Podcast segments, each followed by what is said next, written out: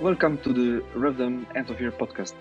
As we do every year, RevDem editors wish to talk about what has been most important to them in the past year, both at uh, RevDem and also in terms of world events. But before we begin our conversation, let me introduce our guests. We have with us uh, Laszlo Bruszt, who is our co-editor in chief and also director of the CEU Democracy Institute. We have uh, with us Ferenc Laczó, professor at Maastricht University and uh, editor responsible especially for the history of uh, ideas section. We have Oliver Garner, who is a fellow at the Bingham uh, Center and also editor of uh, Rule, Rule of Law section. We have Kasia Krzyżanowska, who is uh, a PhD student at the European University Institute and also editor of the Democracy and Culture section at RevDem. We have Lucy Hunter, who is uh, uh, a PhD student at Scuola Normale Superiore in Florence and also our major sound editor and editor of, of. And we have uh, Lorena Drakula, who is a PhD student at the Freie University in, in Berlin and is also one of our editors. So let me start by, by the first question, which is what was the best RevDem content in your opinion? the, the best content that we published last year. And let me start start from from Laszlo Bruszt. Well, it's not easy because this year actually uh, was full of excellent pieces, interviews, uh, uh, reviews, and others. So it's not easy. Um, what I really liked was a uh, uh, few new things. Was the, one was the series about uh, political parties edited by or, or organized by Zsolt Enyedi. The other was uh, our coverage of Ukraine. I think that uh, uh that was uh, exemplary, the way it uh, put in different aspects and different ideas about Ukraine. And then there were lots of very good other pieces on Polish opposition and the victory of the Polish opposition was also, that was very good. But uh, in general, I saw uh, a very uh, big improvement in the reviews and interviews. Mm-hmm.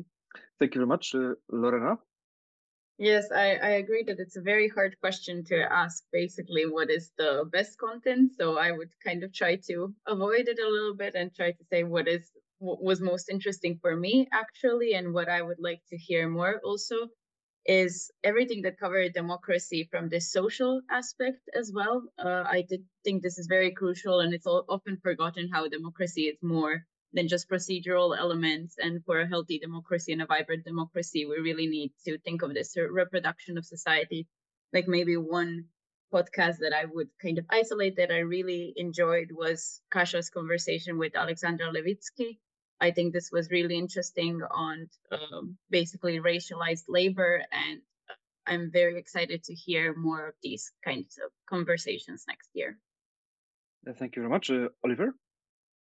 Thank you, Michał. Perhaps quite similarly to Lorena, my favorite RevDem content this year has been the contributions in the new democracy and culture section, and particularly the book review of fiction such as The Pole by J.M. Coetzee, reviewed by our editor Kasia, and Babel by Rebecca Kuang, which was reviewed by Kasia Szymanska. I think these provided real insights into the lives and loves of human beings that demonstrates the crucial significance of the free and open society that democracy and the rule of law should seek to support and facilitate. And perhaps that can sometimes be lost when we're focusing so much on the more academic concepts. So I really enjoyed that content this year.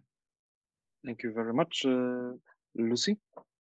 Yeah, actually, similarly uh, for me, I really enjoyed the most is any piece that provided more of an intersectional or sort of like an interrelational uh, point of view. So really bringing together, you know, like gender, race, ethnicity, uh, any like kind of geographical underpinning, and showing it really like how these basically have such a big impact on the wider systematic uh, issues that we are dealing with um, in any forum when we speak about democracy. I wanted to uh, highlight mostly uh, piece as well with Alexandra Levitsky, actually, because it's a topic I really deal with as well, obviously, as an Eastern European and Western Europe myself. Uh, then Tara Zahra by Ferry, uh, because she was really speaking about these anti-globalist movements, but also bringing in the gender perspective and the whole Central European um, rootedness as well. Or Ari Joskowicz uh, interview, where he was speaking about the interrelated historical fate between Roma people and uh, Jewish population. So yeah, all of these three, I think, were exemplary in this respect. Thank you. Thank you very much. Uh, Kasia? Yeah, I think that uh, RevDem slowly shows that we can become a hub for critical discussions on the European Union, critical and constructive discussions uh, about that. So I am really glad that we covered a lot of books which are dealing with the history of the European Union, dealing with the current um, challenges that Union faces, obviously the topics with Ukraine, on the Ukraine and uh, the enlargement process. And particularly, I am really happy that we published the symposium on Stefan Auer's book, European Disunion. We managed to uh, invite uh, liberal and conservative thinkers, and we managed to uh, somehow constructively discuss the most uh, important challenges that Union faces right now. Thank you. Uh, and Franz. thank you, Michal. Uh, the conversation uh, that made me reflect the, the longest has been uh, Lorena Drakula's engaging discussion with Michael Freeden, Listening for Silences, it's titled. Uh, Freeden has been known as one of the most uh, profound and also one of the most original political theorists in recent uh, decades.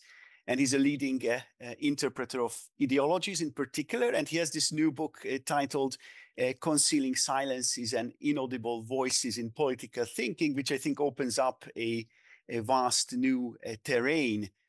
Uh, and I thought that the conversation with Lorena showed quite brilliantly uh, why this slightly unusual and really difficult uh, subject deserves our attention and how much there is uh, to gain by, by reflecting on it. Now, if I may also mention very briefly a favorite uh, conversation that I have had the chance to uh, conduct, I would probably highlight the one with Ben Judah, who has a new book out this year called This is Europe.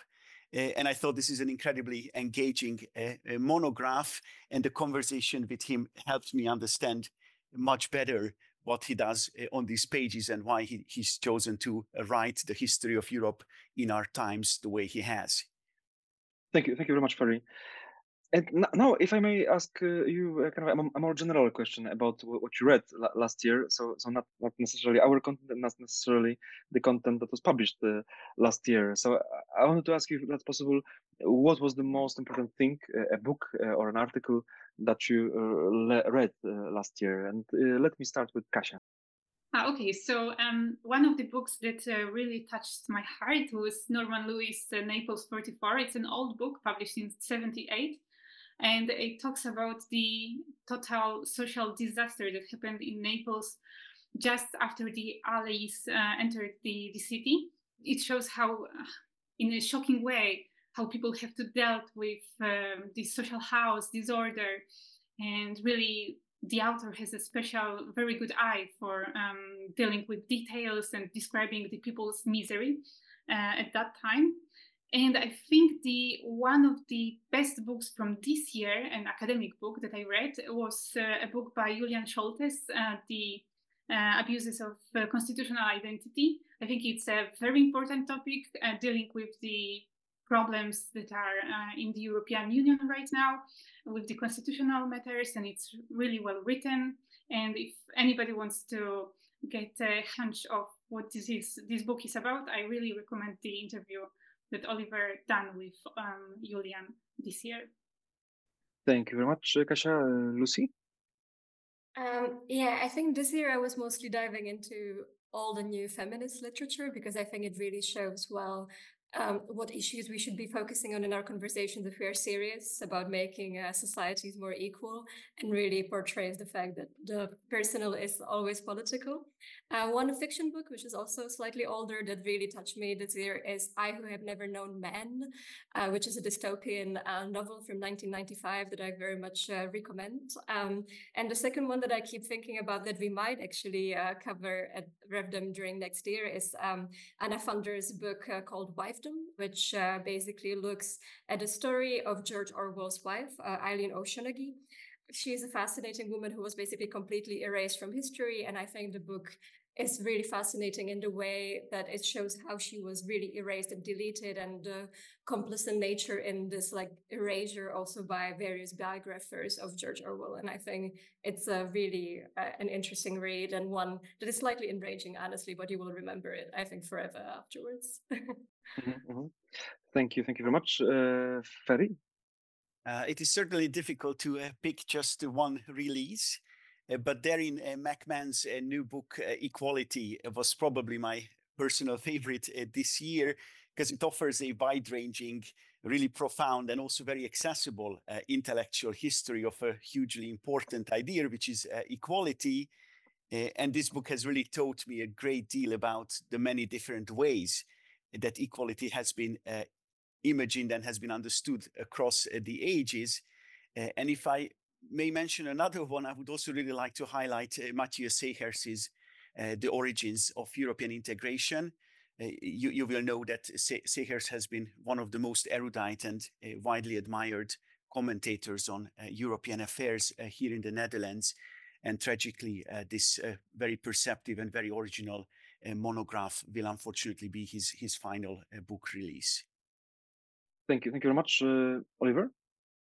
Well, like Kasia, the most important thing that I read last year was The Abuse of Constitutional Identity in the European Union by Julian Scholtes, published by Oxford University Press. I think this was very important because the pre existing academic literature on constitutional identity and constitutional pluralism has been co opted by liberal regimes to justify resistance to EU integration. But Julian's categorization of such abuse means that the concept itself does not need to be discarded. And I think this is important because constitutional identity can have great value, I think, in demarcating spheres of sovereign autonomy in a world of globalized and plural sites of authority. So I think Julian's work could uh, be very important for ensuring that we can distinguish between abuse and genuine use of this concept. Thank you. Thank you very much, uh, Lorena. So I would actually not like to flag a book, but an author that I would very much like to have a conversation with next year, possibly for RevDem, if the chance arises. But the author is Yanis Stavrakakis. He is a Greek philosopher, and I've started reading a lot that he's written about anti-populism, just basically contributing to the polarization of society. And it's very hard to make this distinction of when we are fearing populism and when we're fearing the populist electorate that kind of then shifts us in the direction of various forms of technocracy or oligarchy, which are also not that useful for promoting democracy, I would say. So I think it's a very interesting idea, and I'm very excited to ask some questions about it next year, possibly. Mm-hmm. Thank you. Thank you very much, uh, Laszlo. Well, this year I uh, we have started the DI, uh, a four continent project on democracy and development. So I had to go uh, outside of Europe uh, my, in my readings, and I there were two books uh, that uh, were really really impressed me. One was the book of Wong and Slater on passes to democracy without destabilization. That's a very a very good interview actually uh, with Wong uh, on this issue. That was very elegant book uh, that goes beyond, way beyond the literature that uh, looked at uh, with the quantitative analysis relationship between democracy and development and basically got uh, after 20 years of research on the issue that uh, there is no relationship between, or or or this very uh, uh, weak relationship between the two. And this book provides a very elegant and simple framework uh, to understand uh, what kind of configuration of factors and what kind of actions might uh, lead to democracy and why in Asia, that's deals with Asia, why there are different clusters uh, of development uh, and developing uh, countries that end up in either autocratic regimes, very consolidated one for that matter, or highly developing countries in which the incumbents, autocratic incumbents, initiate actually democratization. So I, I, found it very good. And if I can mention, there is one on Latin America. That's another book by uh, Silva and Rossi on reshaping the political arena in Latin America. That is at least as uh, good uh, as the previous one. Thank you. Thank you very much. And let me move on to the third question that we would like to ask today. What do you think was the most important world event uh, of the past year and why? And here, let me start from Ferry. Uh, right, this is an even more difficult question than the one we've just been tackling. Uh, I would say that uh, what has often been called the world's largest democracy is now also the world's most uh, populous uh, country. Uh, India uh, now has uh, 1 billion 425 million inhabitants, and it has thereby surpassed China. Uh, so we could say that for the first time, after more than seven decades, a multiple party system actually tops uh, the list. However, India has, as we all know, uh, has been experiencing an onslaught uh, on uh, its democracy and also the multi-ethnic and multi-religious coexistence within the country has come under a grave threat in recent years. And also, if you look at, by the way, the, the poorest 10% of the globe's population, uh, so that's by now something like 800 million people. Nearly half of those people actually happen to live in India, right? So, in all these respects, India, I think, should be seen as absolutely uh, crucial uh, as a country. And again, its rise to to become the world's uh, most populous country uh, uh, in 2023 is for me the defining event of, of this year.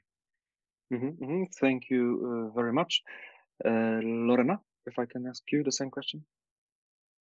Yes, I, I think I'm going to go with the quite obvious and uh, answer of uh, the war in Palestine, basically. I think this is uh, definitely the most important event that uh, shaped the end of the year, at least. But I think it's also very important for me living in Germany and the way that the World War II has influenced the way that the war now is being discussed. I think it's very important to critically reflect on it and to kind of become aware and start tackling the question of what it means to have the US as an ally in different situations and in different world regions, basically.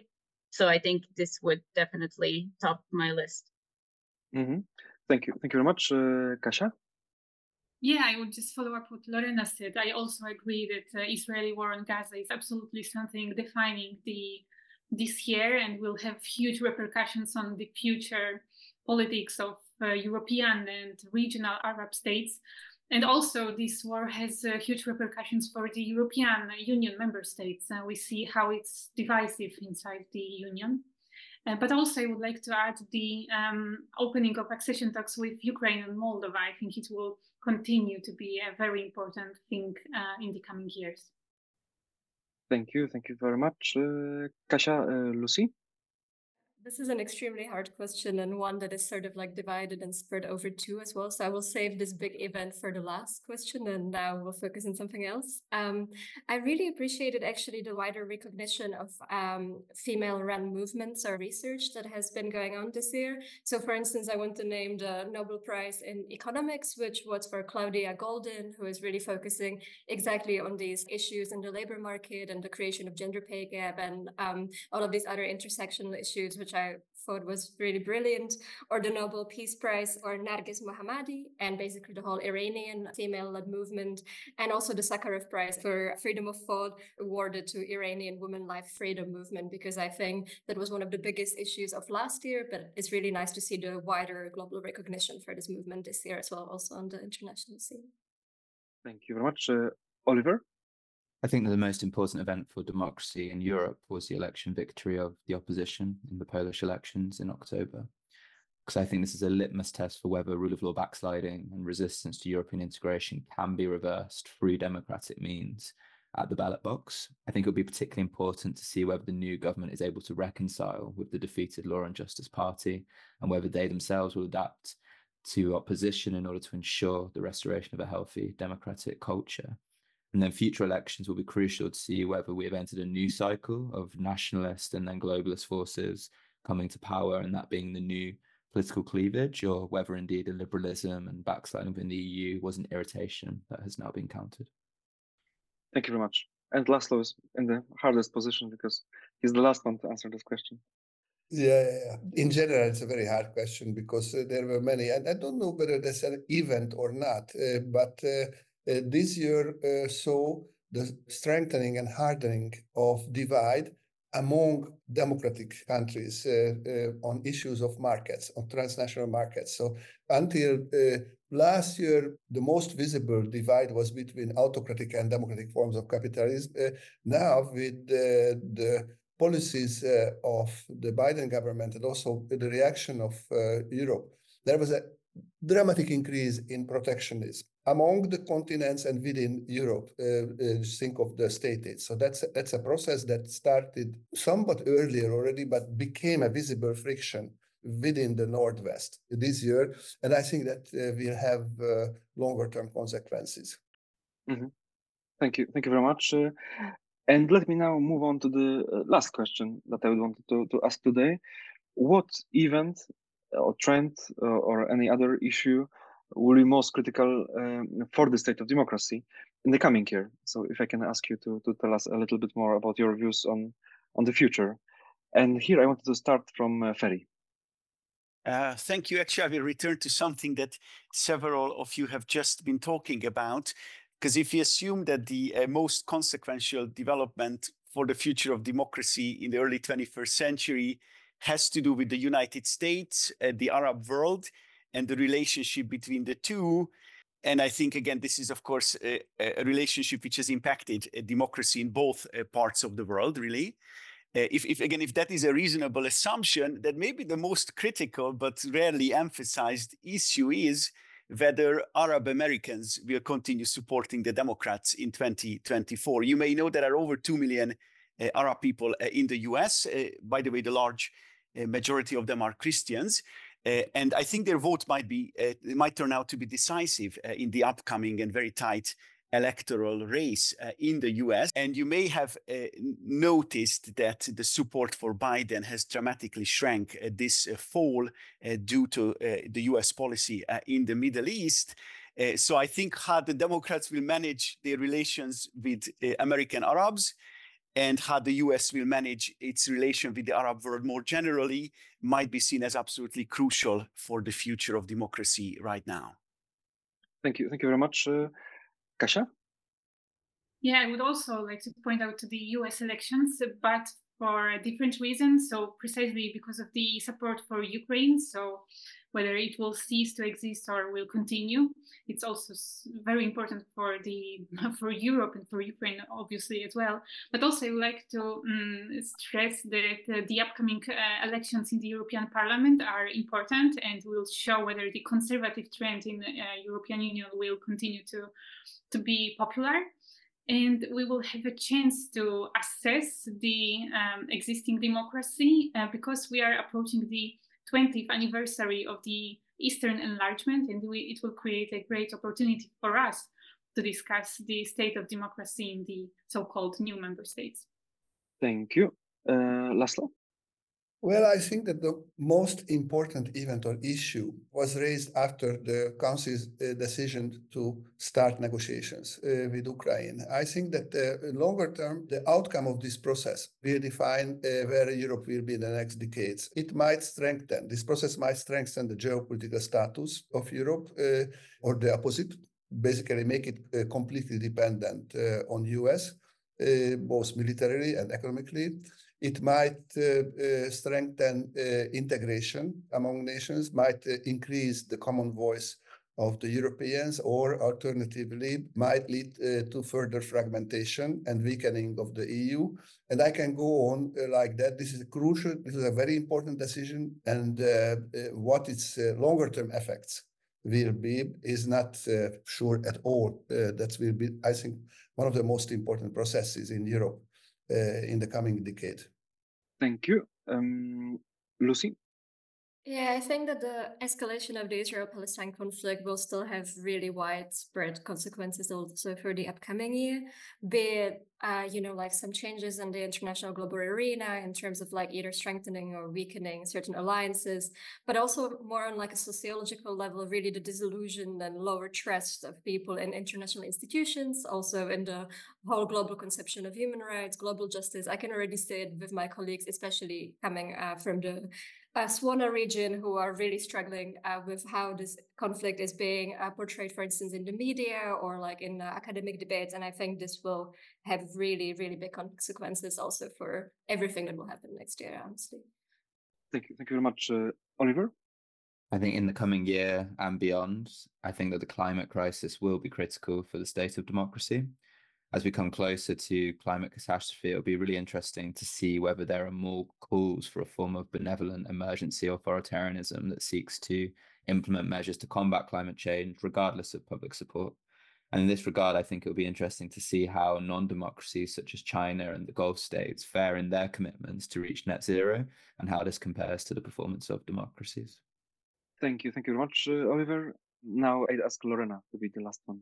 Not, not happy with being the last one for the last question, but uh, I would also like to return to what uh, Ferry and Kasia already said about the US elections. And also, I think this is going to be very much connected to what Lucy said about the disillusionment with institutions and with especially international institutions. I think this is also going to have a very large effect on the US elections. I wanted to connect it somehow to the, the topic I mentioned I, I've been reading about on anti-populism. I think this is also going to be very critical in how the actual campaigns are carried out and are the actual grievances behind the support that existed in 2016 behind the Republicans, are they actually being addressed, uh, especially in the context of this huge class de-alignment of the fact that there's more and more workers voting Republican, that there's again now even uh, minorities that might go Republican with these elections. I think this following these trends is going to be uh, very interesting and uh, crucial for democracy in the next year. Thank you, thank you very much. Uh, we'll follow all, hopefully, all, all these subjects uh, in RevDem next year. So we would like to invite our listeners to to, to follow us. Uh, we will uh, publish very soon a podcast about the, the international um, consequences of Polish elections. We will talk about uh, American elections, certainly about the Israeli-Palestinian conflict, and, and, many other uh, key world questions.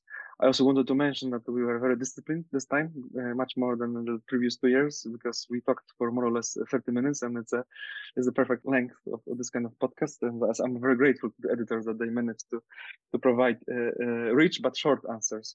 Mm, and I hope that we will we will uh, keep this trend in the uh, in the next years. Uh, so thank you, thank you very much. Thank you very much for this conversation, and please follow us, follow follow, follow RevDem next year.